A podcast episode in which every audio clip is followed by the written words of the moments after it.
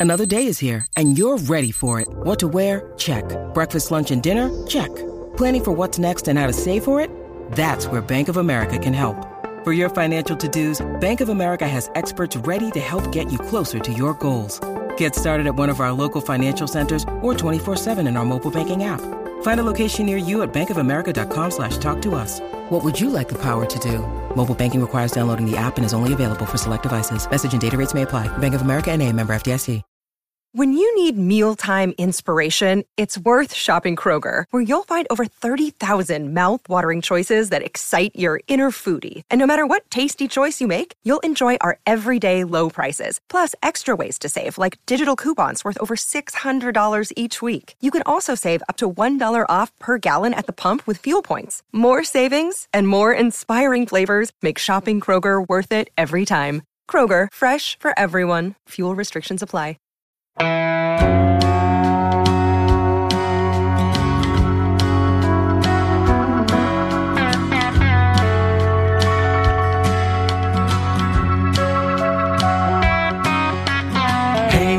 hey, where you been? Buckeye Talk is about to begin.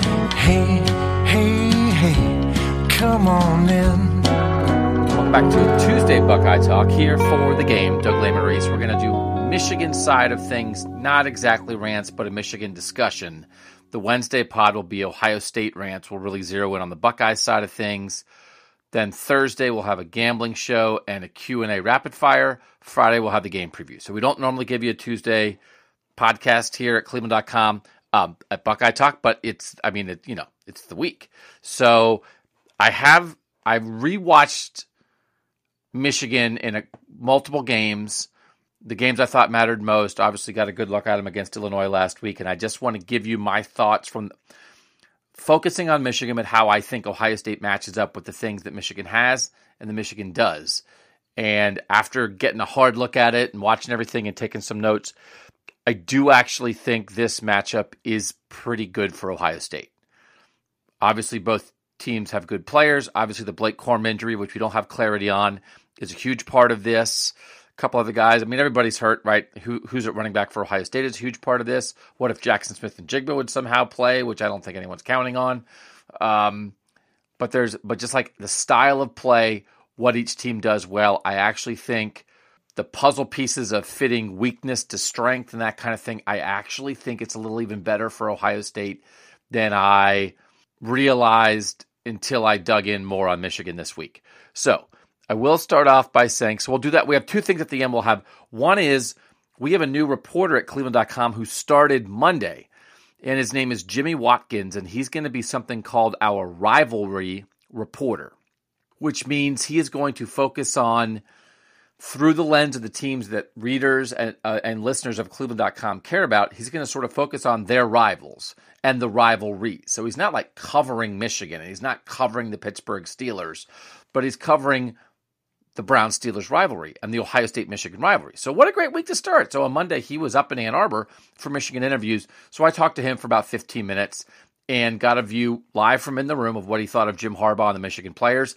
And then Nathan has an interview with L. John Wortham, who's one of the producers of the new documentary uh, Rivals coming out that I guess will be on the Big Ten Network on Saturday after the game. I think it is. So just a little hint about we've talked about that documentary, uh, a little look at like how they made that kind of thing. But I want to talk about Michigan football first, and I just want to say this.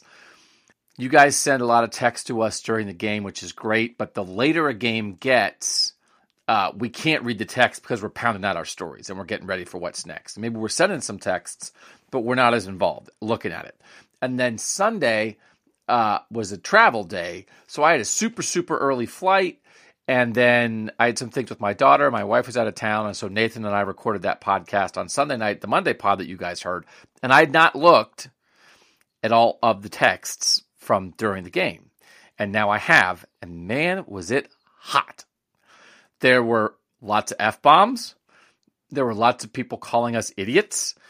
Lots of people demanding that if we didn't, you know, go after Ryan Day in the post game news conference, that they were going to cancel the tech subscription. I don't know if anybody did because we didn't go after Ryan Day hard enough. Um, a lot of people bailing on CJ Stroud and the Heisman conversation. And we're going to try to do a healthy survey this week for part of the preview pod or the rapid fire pod. And I'm just curious, like where everybody's heads are at. Clearly, Ohio State had some things that went wrong against Maryland. But as I kind of then said on the Monday pod, it's like, listen, you know, sometimes when you just have a bunch of close wins or, or wins where you don't look great, that's what you focus on. But like everybody has bad games. So like, is it indicative? Is it indicative of a, of a fatal flaw in the Ohio State team? Um, that's the question. But you guys were, whew, I think it's when you thought Ohio State was going to lose. Man, you were mad. Oh, and that's great. It's great to be mad. But you were mad at us a little bit too, which is fine. You're paying for the right to be mad. If you want to pay for the right to be mad at us, great slogan 614 350 3315. Let's talk about. I have three things on each side of the ball with Michigan that I want to talk about. All right, one's the run game. Start with the run game for Michigan. We don't know the Blake Corum injury. My assumption is that Blake Corum will play with the brace on and not quite be himself. Jim Harbaugh, that's just based on the fact that he at least was walking around on Sunday. Um, he did come back in one for one play, but it bothered him. You know, it's not the worst knee injury then, but I don't know that I don't think he'll be back to 100% on Saturday, but I think he'll probably try to go because it's the game and he's their most important. I think he's their most important player. And so I think that will matter. But when you look at their run game, we did get, and obviously we've, we've praised their run game, but we did get a little pushback from some people who who looked at stats. And if you look at stats, Ohio State actually does average more yards per carry, I believe, than Michigan does. Um, or it's very, it yeah, they do. Ohio State is 5.53 yards per carry. Michigan is 5.51. Ohio State has run it 405 times and Michigan has run it 487 times. So Michigan runs for like 243 per game, 244. Ohio State runs for like 204. So Michigan runs it more, but statistically, you can make a case. It's like, hey, how come you guys say Ohio State's run game is a problem and Michigan's is great, and Ohio State averages more yards per carry? I, I do just think like if anybody would watch it for a while, you would come around on the idea of how much better Michigan is at this and they make blocks. And when you watched, I went back, one of the games I watched was Michigan against Penn State, and they just ran over Penn State that whole game. But there were a couple goofy plays in the first half that gave Penn State two touchdowns, and Michigan didn't cash some stuff in.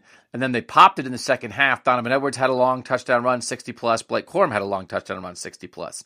And they were both runs that reminded me of the Blake Corum run from the second half against Ohio State last year that I've talked about ad nauseum, where you look and you say, man, there's like, uh, if not eight perfect blocks, like five or six perfect blocks. So Ryan Hayes, their left tackle, really athletic. They run a play where they'll run right and they pull the left tackle, the left guard, in the center. And uh, Olu Oluwatimi, their center, is one of the best centers, maybe the best center in the country veteran guy, transfer, really athletic, can get out and go. Ryan Hayes, left tackle, I think really athletic, can get out and go. And they'll pull the the the three guys on the left side of the line, and the left tackle goes and gets a linebacker, and the two interior guys uh, take care of guys on the edge, and there's a cutback lane, and those backs know how to hit it. And so you can see that that was one of the touchdown runs they hit, and it's just beautiful. And then other times, you know, they'll just block down and they're really good. I think the angles of the blocks they make, they don't just block the guy in front of them, they block him with the correct angle to create the hole. So there's room for the back and you can just seal them where see them where it's sealing off an edge. They'll bring a an offset tight end around and have him kick out on the edge guy, and then the tackle will block down and they'll create a, a hole on the edge like that. Boom, there goes the back. They'll create stuff in the middle. And as much as we've talked a lot about the Ohio State backs not hitting inside holes, both Blake Corum and Donovan Edwards hit that inside hole. Corum is obviously a huge part of that because if it's there, he hits it. And there's a lot of timing to their run game. Holes don't stay open forever, Buckeye talk. So Blake Corum will hit a hole when it's there. And he doesn't need much, right? He can he he sees he has really good vision. I think you can see the vision difference between Ohio State backs and Michigan backs. I think Edwards Edwards is a little bit more of an in space guy, and again, Edwards didn't play last week either, but I think you assume he'll be back this week. And if they have to go heavy with Edwards, that's a borderline five star guy that Ohio State looked at. You know, I think they can do a version of what they do running the ball. They won't be as good, but the bottom line is that offensive line gets pushed. You can see them in short yardage. They'll get push. they'll they'll create holes and the back hits the hole. And it it's simple, except when you watch Ohio State this year, especially in short yardage, and suddenly it's not simple. So you have a greater appreciation, I think, for the Michigan run game because of what Ohio State has failed to do this year. So Corum's a huge part of it. The line is really good. Oh, only Oluwatimi has started every game for them. Everybody else has been in and out a little bit, but they're really settled on some guys. And then they'll they'll use three tight ends sometimes, and they do this look where they'll have three tight ends on the same side of the line. So they really get an unbalanced line. And then obviously, you know, sometimes they'll run behind the tight end. Sometimes they'll use that right guard and right tackle. Usually the tight ends are on the left. They'll use that right guard and right tackle to create a cutback lane the opposite way, a little bit of misdirection. Again, they call it really well. Matt Weiss is the quarterback's coach. He's the co-coordinator up in the booth. Sherrone Moore is the offensive line coach. He's the co-coordinator down on the sideline. Little pass game, run game, right? But you can just see there's a lot of sophistication in it, and then there's a lot of precision to it. And there's just much more precision to it than there is in the Ohio State run game. So it's what they do. They have to be good at it. And if Blake Corum can't go, or if Blake Corum's 60% of himself, it's really going to matter. It's really, really, really going to matter, but it's not going to go away completely. So if you look at the stats and you say, hey, what's up? What's up is it's not, they did hit, and Jim has talked about this, the escape hatch. He talked about it last week when I very purposefully asked him about the run game a week early to lay the groundwork of this Michigan run game discussion. And he talked about knowing guys knowing where the escape hatch is for the run game. And so the other thing, they're really going to have to tackle. The secondary guys for Ohio State are going to have to tackle. The corners are going to have to tackle on the edge, and the safeties are going to have to tackle in the middle of the field. Because when you go back and watch the two big runs against Penn State, part of that, right, they block it up right, but both times you also see a safety either take a bad angle or the way the play shifts, the way Penn State rolled safeties or the way Michigan maybe got them to roll the safeties a certain way, it creates a gap and the safety's out of position. Ronnie Hickman is going to be huge in this game, I think. And Ronnie Hickman's going to have to tackle because you could see that Corum run that was 60 plus had a chance to be tackled at 12 and it wasn't. And the safety let it out of the house. So I you're not going to stop them from getting a hole and having some pulling guys get second level blocks on linebackers. The safeties are going to have to tackle. Lathan Ransom and Ronnie Hickman. Huge, huge in this game. Because Eichenberg will be there at the point of attack, but they they do pull a lot. And they're gonna have they'll they'll have an offset tight end or a fullback who will lead a guy through a hole sometimes. So they're gonna be taking on Tommy Eichenberg in the hole. Um but when it gets to the second level, the safeties are going to have a chance to make plays, and they're going to have to stop them. So, not that we didn't know that, but man, I, I could see Ronnie Hickman being the player of the game for Ohio State in this game. And I think he's the kind of guy you want in that situation. Okay. One of the other things for Michigan is they are just they are just not explosive at all. They are not explosive in the pass game at all. And that matters because it forces them to march. And we all know that, right?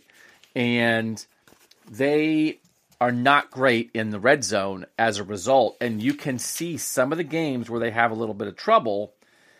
It starts off because they are moving the ball, but they're not cashing it in.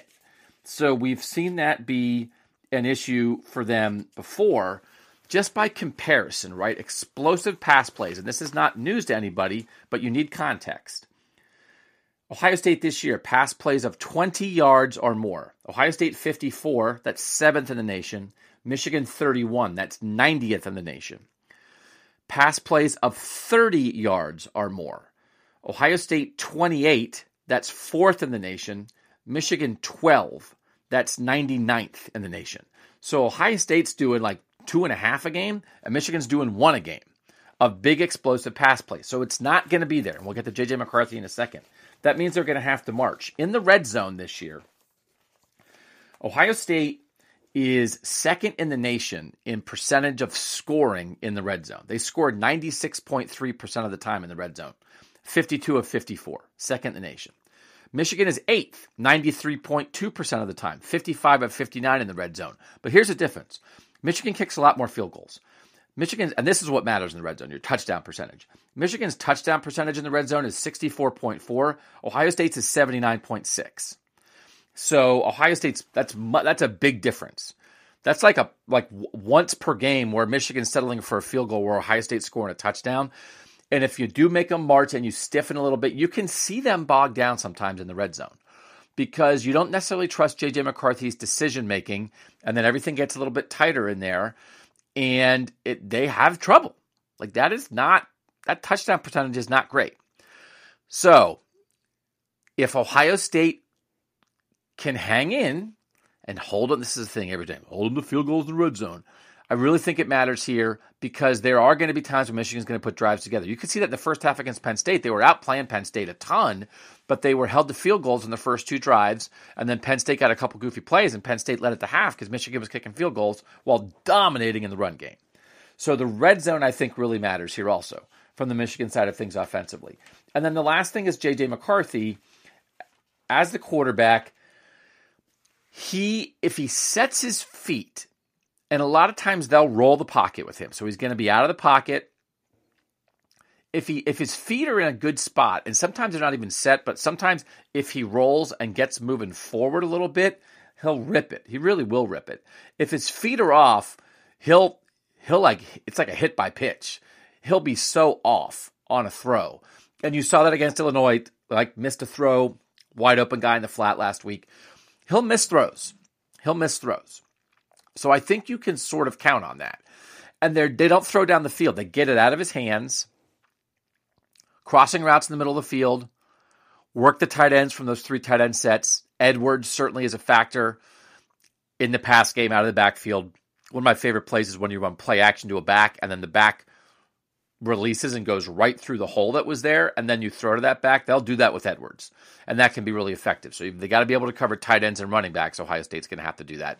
Tanner McCalister, There's probably going to be a third linebacker in the game for Ohio State a decent amount of the time, I would expect, because they're going to have two and three tight ends on the field so much. Maybe a guy like Cody Simon, a guy like Steele Chambers, they're going to be caught up in that pass coverage sometimes.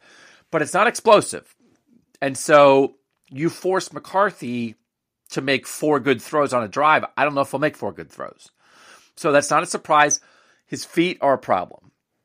They'll work him in the run game. I think he works best when it's a zone read where the back it, the back goes wide and McCarthy's up the middle. He'll pop some stuff up the middle on a keeper sometimes on a zone read look. So that's real.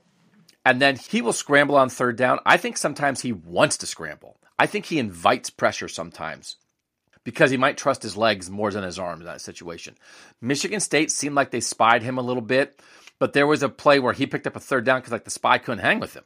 It's like, great, your spy's there, it's staying with the QB, and then the QB runs and you miss the tackle because you, you're not fast enough to do it. I think that's Steele Chambers territory. I think Ronnie Hickman on the backs, Steele Chambers on McCarthy runs are the guys that can shut this down. It's Eichenberg on the backs in the initial hole, then Ronnie Hickman behind him. And I think it's Steele Chambers and maybe a little Lathan Ransom chasing McCarthy. I think you got to spy him. I think they have to rush and contain him. Again, this is a lot of cliched stuff that you hear. Don't sack him. Don't worry about sacking him. Like, don't. I think it's okay if Ohio State has zero sacks because if you, he'll step up and go. So you're better staying in your rush lanes and not letting him run. And then if he does go, I think Steele Chambers has to be there for him. So I think that's what's dangerous. He will kill you on that. He will absolutely kill you. I think the Jack could work in that a little bit, right? We see Jack Sawyer moving around. Maybe he drops. Maybe he spies a little bit.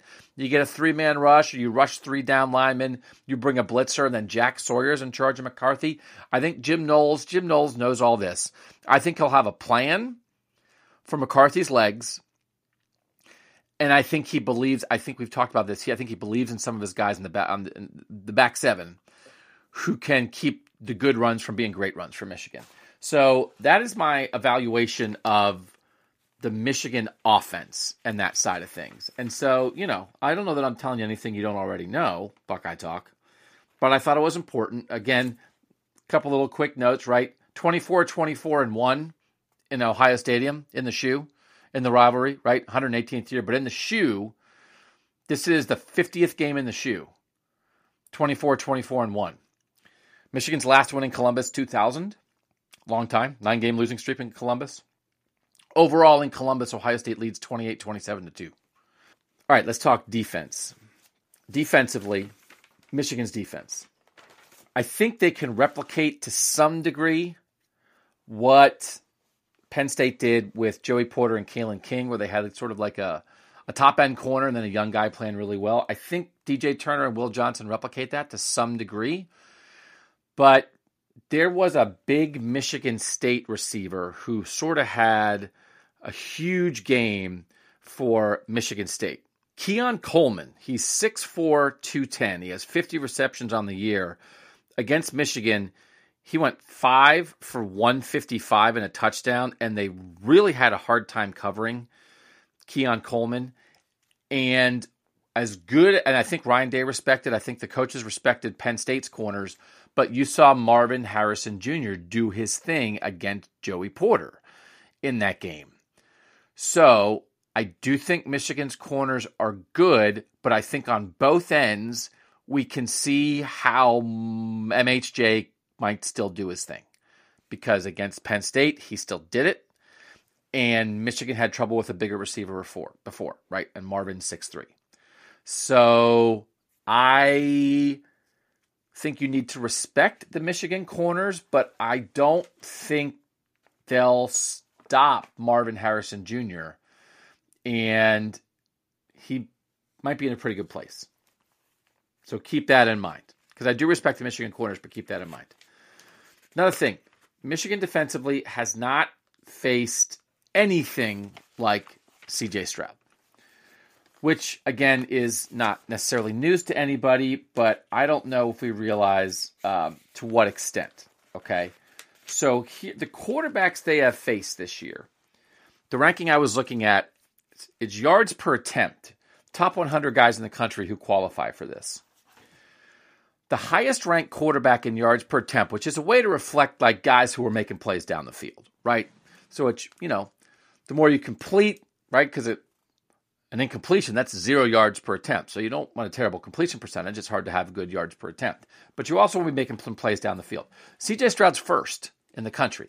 He averages 9.7 yards per attempt. All right. So that's pretty good. And that is a typical reflection of a very good quarterback. Uh, Hendon Hooker, for instance, is third at 9.5. Okay. Michigan this year hasn't faced any quarterback who ranks higher than 48th in the nation in yards per attempt, and that's Sean Clifford and uh, Taulia Tagovailoa, who are tied there. They average 7.7 yards per attempt. The other guys, they only face six guys who are even in the top 100. Uh, Payton Thorne from Michigan State and uh, Tommy DeVito from Illinois, they're both 67th in the country. I only face five guys. And then um, Spencer Petras from Iowa, he's 95th in the country. This is on the year in yards per attempt. So again, CJ is 9.7 yards per attempt. They haven't faced a, a, primary quarterback who averages more than 7.7. And in any individual game, the best that any quarterback did against Michigan was Spencer Petras with 7.9. So these are the uh, the, the quarterbacks don't matter because they haven't faced anybody very good. Taulia is the best. The starting quarterbacks, these are their numbers against Michigan. 16 for 20, 137, 13 for 36, 113, 4 for 16 for 17, 20 for 30 for 207, that's Tagovailoa. 21 for 31 for 246, 24 for 49 for 203, 7 for 19 for 120, 17 for 30 for 215, 14 for 29 for 166, 6 for 11 for 56, and 21 of 30 for 178. So they haven't let a starting quarterback throw for more than 246, but they haven't played anybody good. And I do think at least Ohio State in facing Braelon Allen at Wisconsin has it has faced at least something. And again, the Wisconsin offensive line isn't great this year, but they face something that more replicates Michigan's offense than Michigan has faced that replicates Ohio State's offense. So I do think there's a reasonable chance for CJ Stroud and Marvin Harrison Jr. to get loose here. And the last part of this is I don't think the Michigan pass rush is great. Mike Morris has seven and a half sacks. When you watch them, they are not beating tackles off the snap a ton. A lot of it seems like they make their money on coverage sacks. Both Michigan and Ohio State have 31 sacks this year. it's more coverage sacks, but I think maybe because like the receivers can't get open against the pretty good Michigan corners. But did I always say 31 sacks for both Ohio State and Michigan this year? But uh, I think the Ohio State receivers are better and will have a better chance to get open. And the thing last year that screwed up the game was Aidan Hutchinson and David Ojabo. PFF is a good comparison tool. PFF this year, Mike Morris, his pass rush grade by PFF is good. It's 83.7. It's 83.7. In comparison, Aidan Hutchinson's pass rush grade last year was 93.4. David Ojabo's was 87.9. Mike Morris has 35 pressures in 11 games this year. Last year, Aidan Hutchinson had 74 pressures in 14 games, and David Ojabo had 43 and 14. So they don't have Aidan Hutchinson. Your eyeballs tell you that, and the stats tell you that. And Aidan Hutchinson changed the game last year. So I think Ohio State's chances with Paris Johnson Jr. and Dawand Jones of blocking the Michigan edge guys, I think they're decent. I think they're pretty good. Now, Mazi Smith in the middle, right? They're like Mich- Ohio State getting something going in the run game, I think is more problematic for Ohio State. And we'll talk about that when we do the Ohio State side of things uh, on a podcast uh, tomorrow. But for what Ohio State does best, I actually think Michigan is somewhat significantly less prepared to handle that than they were a year ago. And for what Michigan does best, which is run the ball, I think Ohio State is significantly more more prepared to handle that than they were a year ago. So lots of respect for Blake Corum and lots of respect for that offensive line. But I think Ohio State can keep Michigan from steamrolling them. And if they can do that, then I think the Ohio State pass game will get loose. So that's me watching Michigan more in depth, taking more notes, looking up more things than I have. You know, I've been paying attention to Michigan and watching Michigan all year, but I, I wanted to dive in. So that's my quick brush on this now. So we're going to get to Jimmy Watkins next. He will give you the info for sort of the mood in Ann Arbor, and then we'll end the podcast with Nathan and L. John Wortham and then we'll get back Wednesday with what we normally do, which is Ohio State rants. I'll do a, t- a call out for tech subscribers, and then we'll do rapid fire and the gambling show and the preview stuff. And even though there's Thanksgiving, we're doing pods every day. Maybe we'll have a day with two pods. So I know a lot of folks were upset during the Ohio State Maryland game, reasonably so. But I I I do think if anybody was like, this Corum thing's a pretty big deal. But anybody who even when Michigan was healthy was like, I don't know. I think this matchup. I, I do think again the puzzle pieces kind of fit more for Ohio State than they do for Michigan. Doesn't mean Michigan can't win, but I, but I think I think you can see how it can work for the Buckeyes. Okay, that's my Michigan breakdown. When we come back on Buckeye Talk, it'll be Jimmy Watkins, our new Cleveland.com and uh, employee. He'll probably be on Buckeye Talk more in the future, right? He's writing about rivalries. That'll matter, you know. Ohio State. Shehan Jeyarajah and I, on our uh, show for Apple Podcast subscribers and the College Football Survivor Show this week, did the five best rivalries of the playoff era. So these nine years of the college football playoff, or the ninth year of the playoff. And our definition of that was they could occur in the playoff or during the regular season that affected who made the playoff. So guess what? Ohio State's in that conversation. So maybe that'll be some stuff for Jimmy to write about. I think you guys probably know, but if you want to go listen to that, you know, it's a couple bucks a month to subscribe. It's on Apple Podcasts, College Football Survivor Show. All right, we'll be back with Jimmy Watkins right after this. All right, we're back on Buckeye Talk. Let's get to Jimmy Watkins sitting in a coffee shop in Ann Arbor with lots of loud people around him. So I tried to cut out all the noise as much as I could, but we're jumping right into this interview. And if you hear some percolating, it's just uh, some Michigan folks having a, a, delicious, I don't know, croissant. That's right. I'm in Sweetwater Coffee. It's actually I was a little worried about uh, our our sound background here. We had a, a lively crew sitting near me, but they just left, so it worked out. You said I'm doing a podcast. Get out. That's right. Um, I pulled rank. We'll tell you more about Jimmy in a moment. But what you should know is that Monday was his very first day working for Cleveland.com. And what we told him to do was go to Ann Arbor for the Michigan News Conference. So we are here to talk about what Jim Harbaugh and the Michigan players had to say Monday. Jimmy, you wrote a story that's at Cleveland.com, sort of around the mood around Jim Harbaugh.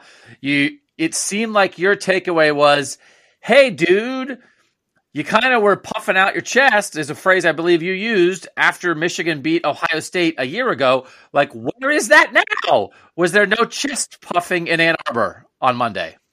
I mean, there's always um, with with coaches before games. There's an inherent element of trying to build respect for the opponent. Um, so many cliches, you know, they're so talented, this and that, but particularly given the dichotomy between last year's post-game presser and today's news conference where where Harbaugh was specifically asked about some of the stuff he was saying. And it's like it's almost like he like pretended that he didn't say it. And like for example somebody asked him about the thing that the Gaddis said. Last year I think he said Ohio State's a good team but they're a finesse team. They're not a tough team. And and Harbaugh cut a reporter off and said well I, he was like sort of stammered. He's like, well, I didn't say that. So it doesn't, it doesn't matter. You, you are the face of all of that. And you got the ball rolling yeah. by after the game. Like I said, like you said, like I said, puffing his chest out. And it's just like, if you, if you go back, if people, if you care this much about it, go back and watch the news conference from after last year's game. That dude thought he cracked the code. He came out of that game thinking, hey, not only did we win this game this way, we think we can win at like more than I don't want to say every year, but often by playing this style. We think that we have developed the perfect contrast to Ohio State football, which is bully ball. We're going to push you around. And oh, by the way, if if he did do that, well, now you got something to sell. That's like a that's a different Big Ten powerhouse to yeah. sell, and, and football players are inherently tough guys. So like there is a lot that is easy to sell them um, if you if you establish that. And I think he thought that he had that. And so for him to walk that all back this week, to, to some degree, I understand it. Like I said, every coach every week is going to say the opponent is so great. Bill Belichick, I think, had did what he do like a thousand words in seven and a half minutes on the two and four Bears this this year at a press conference. Yeah, but it was just over the top it was it was over the top, and it was like, like I, almost wanted to. I only got to. It's by the way, for this is a little inside baseball. It's a little bit harder to get a question in at a Michigan press conference than I did at a Nebraska press conference where I just was. But I almost wanted to ask him, like, dude, why are you doing this? Like, why are you just acting like this game isn't what it is? Yeah, it's interesting because they have done that in the past, and I, have been it's been so interesting, Jimmy, because Jim Harbaugh is the embodiment of this rivalry in being the guy who has a player guaranteed to win and then backed it up. And when he guaranteed to win as a player, Bo Schembechler said, Hey guys, your quarterback guaranteed to win. You better make sure he's right. And it, it meant something. And then he's been, I think, reluctant at times to fully embrace, I think, at least the way he talks about it, what the rivalry means. And I thought part of it was, well, you can't say this is the most important game of the year that defines your program if you don't think you can win it because then if you're not winning it and it's the most important game, then it's like, are you a failure as a program? But now they've won one. So I'm very curious how Ohio State reacts. But like, did you feel, whether it's from Harbaugh or any of the players that spoke on Monday, did you feel an air of confidence? Because I do think intangibles matter in this rivalry. And I'm curious how much that an equation of confidence and of the intangibles has changed for Michigan now that they're coming in off a win. Yeah, actually, it's I think one of the possible explanations for the strange behavior today is confidence. Um, I was talking to a couple of the beat guys about that. I was, I was asking them because I want to make sure that I wasn't off base. Obviously, it's my first day. I've you know I've watched a ton of Jim Harbaugh pressers to get ready for this, but I'm not around him all the time. So I'm like, hey, that was weird, right? And they're like, he he usually is a little bit like that, but yeah, that was a bit over the top. And what's what one of the guys said to me was he's usually only like that when he feels like they're going to roll. Uh. And so ah. I don't, I don't want to be, you know, drum up too much spice here, but that's a possible explanation for that. And I, I do think in general, apply this to bigger life. what do they always tell you in school about the big bad bully who's you know making fun of people and push people around. Well, they, they always tell you, well, that's because he he doesn't love himself, right? Not to get not to get too philosophical on the pod, but there is that that's that's true. Of the inverse is true as well.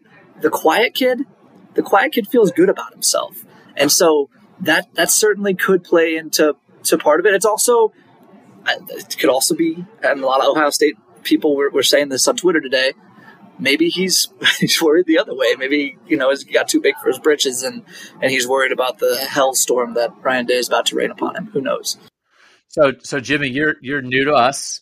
You're new to all this. You're new to Buckeye Talk. Number one, we love to get philosophical on the pod. Don't apologize for that. And now I am feeling weird because I'm a bully on this pod. And so your bully explanation here now has me questioning myself because maybe I need to look inside. Maybe Jim Harbaugh and I both need to look inside. I do have a transcript. I know you were there, but I want to go through this. Here's Jim Harbaugh's answer to the question about saying some people are born on third base, right? So I, he was asked about the third base comment. Let me read from this. Third, uh, third base. It's it's a base. You know, I don't even know football. Do you have bases in uh, in football?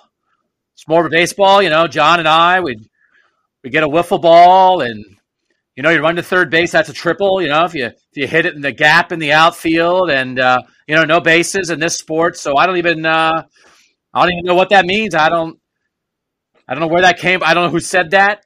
That uh, that has nothing to do with this game. I, I don't. I don't even know what a base is. So I triples mean, triples are worth three bags. Field goals are worth three points. Maybe ask our kicker about it. Ask uh, Jake Moody. You know, big triple guy.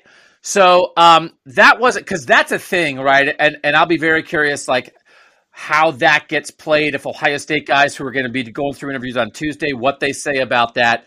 But the idea that like Jim Harbaugh is not leaning into that um, also makes sense because this is a guy he's in and he's out. He like will mock somebody or call somebody out, and you're like, "What do you? Why? What did they do?" And then he's like, "What? What? I didn't." And, and that's kind of what he does. So this is while it's weird. And by the way, like top five answers on the board. Here's the question Name things people say after a Jim Harbaugh press conference.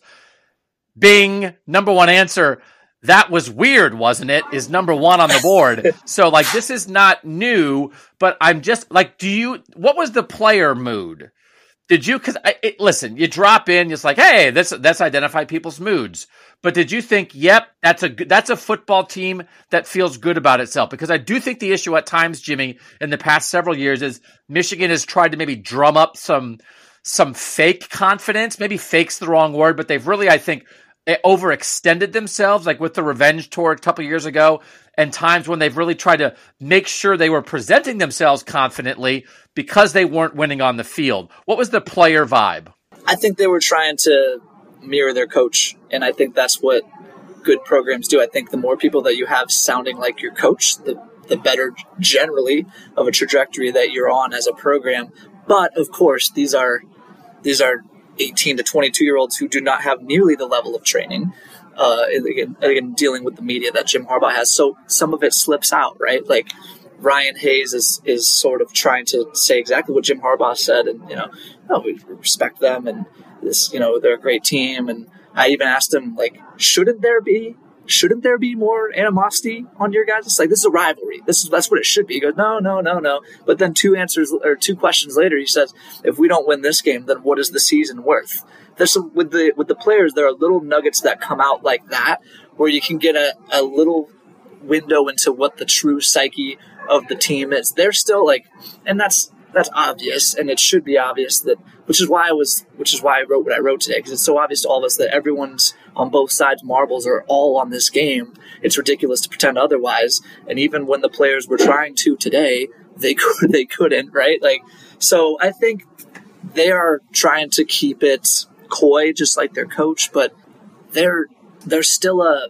To your point about confidence, that's hard to to get a read on, but I still think there's that uh, sense of desperation is the word that's coming to my brain, but it's not. It's a step below that. It's just like the the the proper piece of importance is being placed on this game. They understand that.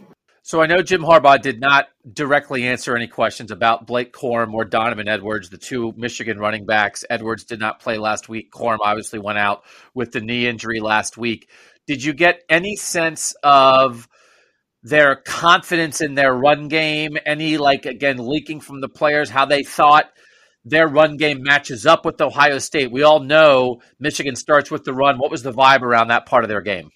the one thing that stands out to me about that is when when Ryan Hayes said that, regardless of who the running back, they're not changing their identity, which is not not surprising to anybody. I don't think there's against my one something I'm going to write about later this week, and something that I'm curious about is is what happens if the game script forces them to be a team that's different from what they've been. Like, what if they do have to throw the ball 40 times, which they haven't done at all this season? That's interesting to me. But I think that they still, I mean, they've been bulldozing literally every team they've played besides Illinois, and even like I think they ran for 260 or something against Illinois too. They just weren't as efficient in the red zone. But so that that with when you're doing that, like last year after the game, Ryan Day said that when when a team is running the ball against you and you know they're going to run it, like it's it's especially deflating. That wasn't the exact quote, but it's that's it. so whatever the opposite of that feeling is, that's what Michigan's feeling every week because every team knows that they're going to pound it on the ground 40 times a game. 44, I think, is what they they average um, per game carries wise, and nobody has stopped them from doing it. So. I, and I personally think that's more of a of a offensive line thing than it is a running back thing. Don't get me wrong, Blake Corum's an awesome running back. Donovan Edwards an awesome running back. But if you're going to Michigan, you're an awesome running back, and so if they get the push up front, that's what's going to determine it. Ryan Hayes, the guy you've referenced a couple times, the left tackle, has had a really good year.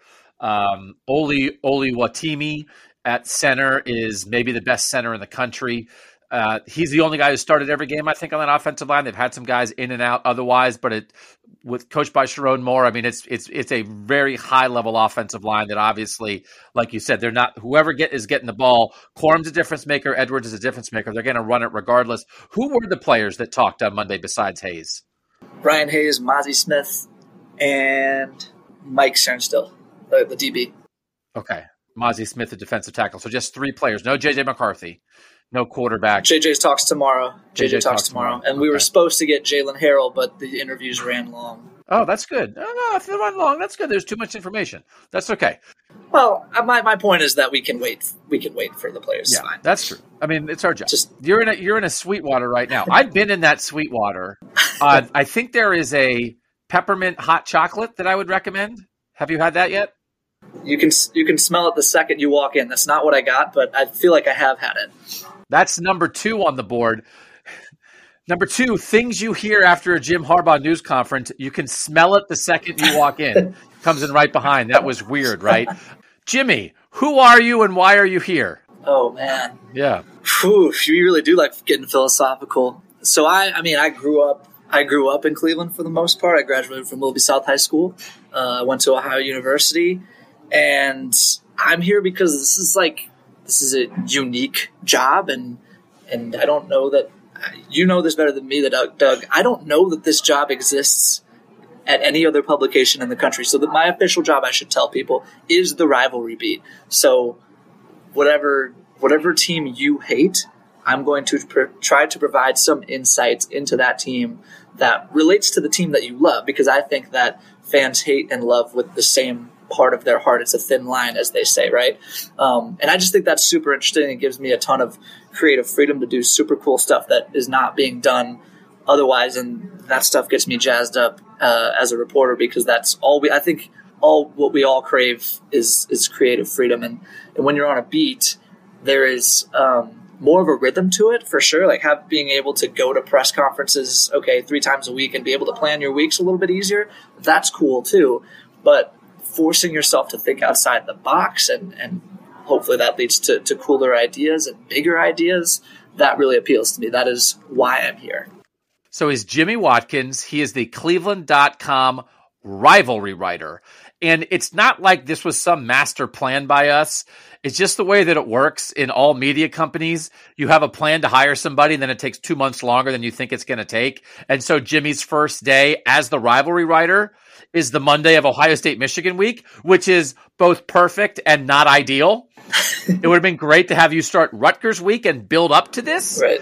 But the thing that we do think is so people understand this, he's not here to be the Michigan beat writer. And he's not only doing Ohio State, Michigan, he's going to do Brown Steelers. He's not here to be the Steelers beat writer, but he's here to, to write and learn and talk about the teams that our readers care about because they are the rivals of the teams that our fans care about. And I do think, Jimmy, there's a lot of football in that, and maybe it'll be beyond football, right? I mean, it's there's a lot of football in that, but there's a lot of emotion in that. There's a lot of real people things in that. I think you're going to wind up writing stories, are you not? Like again, I'm sure you have a million ideas, but it's not just it's not really hey can Will Johnson cover Emeka Egbuka?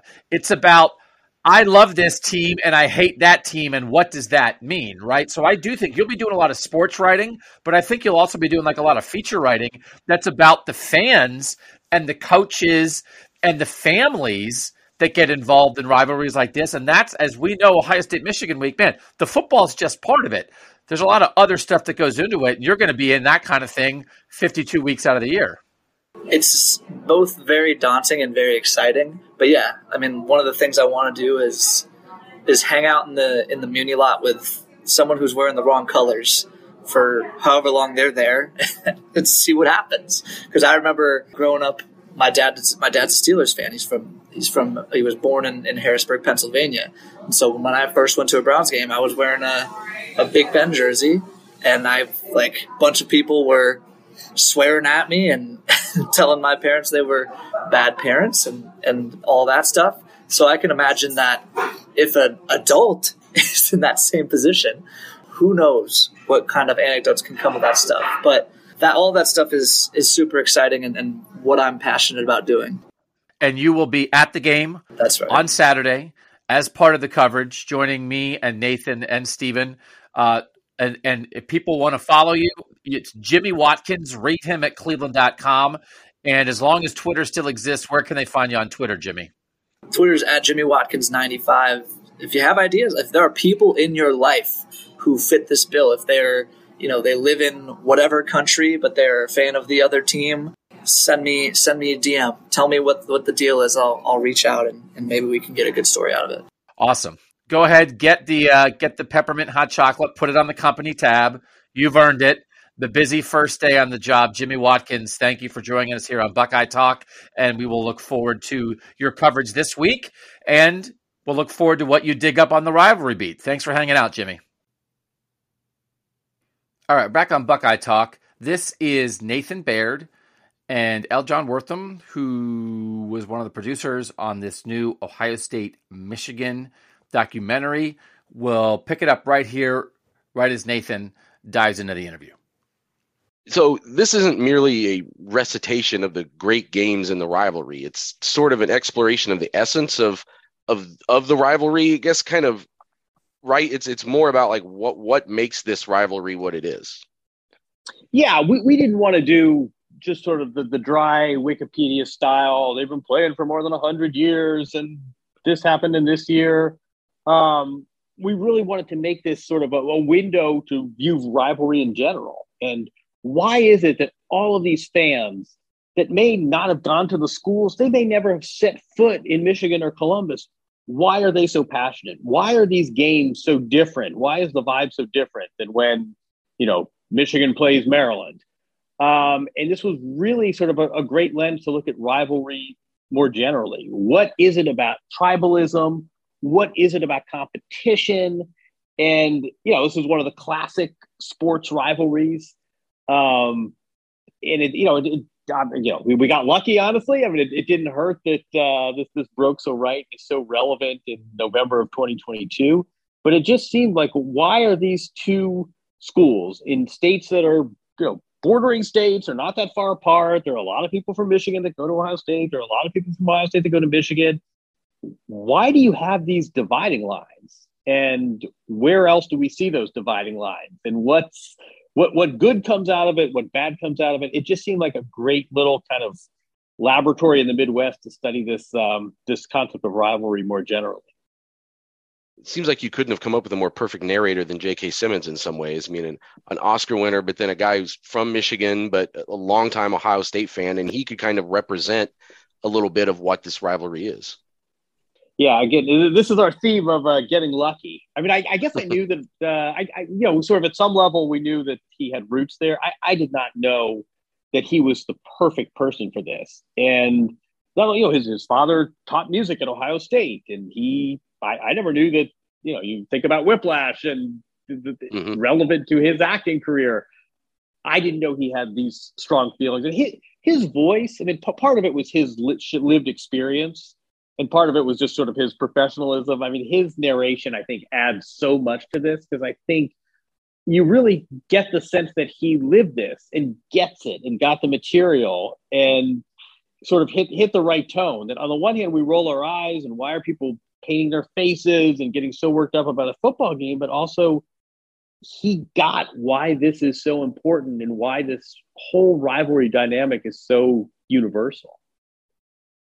So obviously, I mean, without diving too much into the details, because you know, people will be watching this, I'm sure, this weekend. But what did what did you learn that explains why this rivalry is different than all others? Did that that sort of tribalism? Did it? Is there something different about it here than there is at other ones that you've looked at?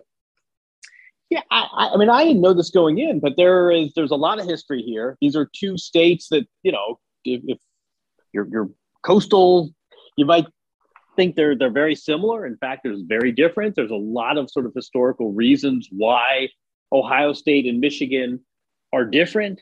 Um, I didn't realize how aligned Bo Schembechler and Woody Hayes were, and I didn't quite know sort of all the overlap there. And at some level, you know, the rivalry builds on itself, right? So the fact they've been doing, you know, you, you don't have any new rivalries. It takes time to bake. You don't have any lopsided rivalries. Sort of the, the back and forth is part of the appeal. And again, it just it seems like these these plot twists, whether it's you know Mich- Michigan poaching a player from Ohio who goes on to become a Heisman Trophy winner, or or you know ga- games that end dramatically that that don't get forgotten, tie games and games played in extreme weather, all that kind of bakes itself in. And you know they've been doing this for more than hundred years now, but there are people that were born in you know the you know the, the freshmen that were born in whatever, two, 2002 may not know the history, but they still get caught up in this rivalry. So yeah, I came into this rivalry as a reporter in 2019, and it was a time when Ohio State just owned this series. And there were even questions at that time about how much Michigan still cared, at least relative to this year-round emphasis that Ohio State's coaches and players were putting on the game. Did as you went through this, did you notice distinctions about the way Ohio State people and Michigan people care about this rivalry? I mean, I, I think you're right. I mean, I think it's it's like Auburn, Alabama this year, right? Like if mm-hmm. you're not having a great season, it can salvage your season. You know, I mean, you you can go seven and four, but if you if you beat Ohio State, it's a great season and play the spoiler. Um, conversely, if you're going for the national title and you beat your rival along the way, as Ohio State has done, that makes it all the more sweet. Um, it, it's kind of funny though. There, there is there is kind of this temptation. I think you see this in a lot of places. You see this in, in business rivalries and political rivalries too. There is this kind of temptation to minimize it if you're on the losing side, right? We, we don't need this rivalry anyway. Right. Or, um, but I think you know you saw last year in Ann Arbor um, pretty dramatically. This this rivalry still means a great deal to both those teams and both those schools. And I, I also think, and I think this this is really a, a feature of rivalry we don't talk about enough. I think deep down, both of those schools know they're better off for the existence of the other. And you may hate Michigan if you're from Columbus and Ohio, and if you may hate Ohio State, you know, you ever see that bumper sticker that that oh oh I hate Ohio State. But I think deep down there's a recognition that ultimately this rivalry is a force of good and it's making you better and it's making you concentrate, it's making your fan base more passionate. And you may hate this team during the game, but deep down, you know, Jack Nicklaus knows that Arnold Palmer was probably good for his career, even if he cost him a couple of majors. And deep down, Apple knows that Google is good for its innovation, even if it's taking some market share. And I think we got a sense during this documentary, there's some of that too between these schools, that it's this passionate rivalry this year, you know, as much as any year but at some level there's a recognition of like hey i'm glad this isn't purdue in maryland like i'm glad there's mm-hmm. something that you're, you're, you're making me strive for. And yeah, you may disappoint me a couple times, and you know, re- recently with Michigan, a lot of times. But ultimately, I'm grateful you're in this relationship with me. So our very own Stephen Means is one of the people that was interviewed for this project and was so it's been going on for a couple years. Was the production always scheduled to take you through last season's game? That that was the goal. Um, again, we had I mean honestly, we, we had no way of knowing that this crazy game played in the snow in Ann Arbor and Harbaugh was we are gonna snap this Michigan losing streak it was really kind of using this this relationship to explore rivalry more generally. And again, I mean, I'll, I will happily admit we uh, we for fortune you know the ball, ball bounced pretty well in our favor. Um, the goal was to, to wrap with last year's game, but we, we didn't know. You know, obviously, did, didn't know what was going to be riding on it. We didn't also know when this thing was scheduled to air in November 2022 that both these teams were going to go into this game undefeated. Yeah, you're getting a pretty organic, um, like publicity campaign right now. Yeah, exactly. What these teams exactly. are doing. Did, did you guys get to cover the 2020 experience at all? Because when there's no game, that sort of left a void. Uh, uh, the absence of that game left a void for fans. Any any of that discussion in this project? No, I mean, I, I think there's a sidebar about sort of the, the role of the role of fandom in all this and the role of sort of do, doing the home versus road. But no, I mean this this was greenlit, um, you know, probably late summer 2021. So okay. um, this was kind of a, a post post COVID idea. Gotcha. There's in the past year, especially the the concept of like Desmond Howard is sort of a villain for Ohio State fans has really like ramped up, and I'm sure Michigan fans have their version of that it, does that villainy kind of come through when you talk to people that are involved on either side of this rivalry that you sometimes you take an individual on the other side and you you don't know anything about them other than what they do on a football field and what they say. You never know them personally but that that hatred for the other side can get pretty visceral at times Oh, absolutely, and it's really interesting. Even you're right, though, in a team dynamic. I mean, it's it's easy when it's boxing or when it's an individual sport, right? But even in a team dynamic, you find individual athletes who you really, if you are a Michigan fan and you figure out why why you hate Ohio State, you will find a player that uh, that that sort of personifies that. Um, you know, it's it's not unique to this. I mean, Lakers fans hated Danny Ainge in a way that they didn't hate Robert Parish, right? I mean, and, and, conversely, you know, I think Boston Red Sox fans are okay with Mariano Rivera, but man, they hate Alex Rodriguez. And I think there are characters within the cast that if you don't like Ohio State, it's for reason X. If you don't like for Michigan, it's for reason Y, and you will find a specific player who encapsulates that. You know, in the case of Desmond Howard, the fact that he, you know, is either a, a turncoat. I, I suspect Michigan fans like him all the more because he came over from the from the rival kingdom. If the fact that the athlete came, you know, and, and is seen as sort of this turncoat who, who came from Ohio and crossed over the line and came to Michigan, all the uh, all the more so. I mean, you know, I mean, sidebar. I, I think the transfer portal could be really interesting in this mm-hmm. rivalry but um, but yeah, I mean to your to your question, I give you a long-winded answer to a very good question. There, there are definitely specific figures that fans of a rivalry pinpoint as uh, there's, like a scale on the opposing team of of we we hate you intensely to we, we can hold our nose and abide by you. And I you know I I don't know if um, you know did Ohio State fans hate Tom Brady 25 years ago? I I don't think certainly uh, you know in the way they do Desmond Howard. Right. To, to wrap this up with a, a, look to the future, you know, part of the magic of this rivalry is that it's only ever been a once per year game. It's do or die. Quite often, the winner moves on to something better. The loser goes home to some sort of consolation prize. And the new Big Ten with no divisions and the expanded college playoff could change all that, will change all that. You could get more than one the game per year, if you can even call it that. So, do you get a sense for what that means for the future of this rivalry? Yeah, I mean, I I wouldn't. It's something we talked about. It, it was, you know, it's not really documentary friendly to talk about conference expansion and Sure. tournaments and but yeah i mean I, I would not mess with the formula because there is something so different about this game and it's not just sort of all the, the fans paint their faces i mean their social science will tell you the athletes you know biochemistry their testosterone levels or saliva levels are different for a rivalry game so think about that i mean a michigan that 20 year old kid his saliva level is different when he plays ohio state than it is when he plays purdue um, you know, we all it's Saturday after Thanksgiving. It's been that way for decades. If I were Kevin Warren, if I were the big, I would not mess with that. And um, rivalries are really special, and they're really kind of these building blocks of sports.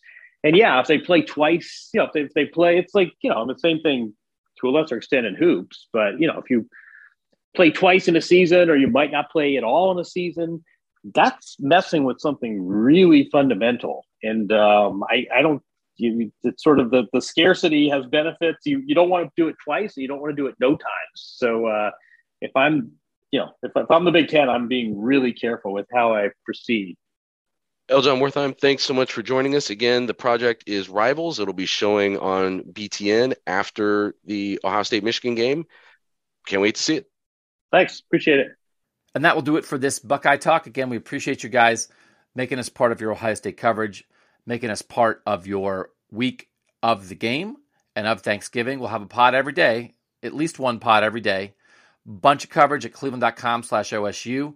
Uh, a story where we have a bunch of exclusive reporting is up at cleveland.com slash OSU on Tuesday morning called Angry Sons. It's Nathan and Steven talking to lots of Ohio State parents about what it was like, what it was like with their sons losing in Ann Arbor last year and the aftermath of that and what it was like sort of living them with them for the past 365 days as they're gearing up for this thing. So now on Tuesday, we'll talk with Ryan Day, we'll talk with Jim Knowles, we'll talk with like seven or eight Ohio State players. We'll have all that coverage for you guys at cleveland.com slash OSU. And then we'll certainly be talking about that on the podcast starting on Wednesday. But for now, thanks to Jimmy, thanks to John, thanks to Nathan, and thanks to you guys for listening. I'm Doug Lesmerises, and that was Buckeye Talk.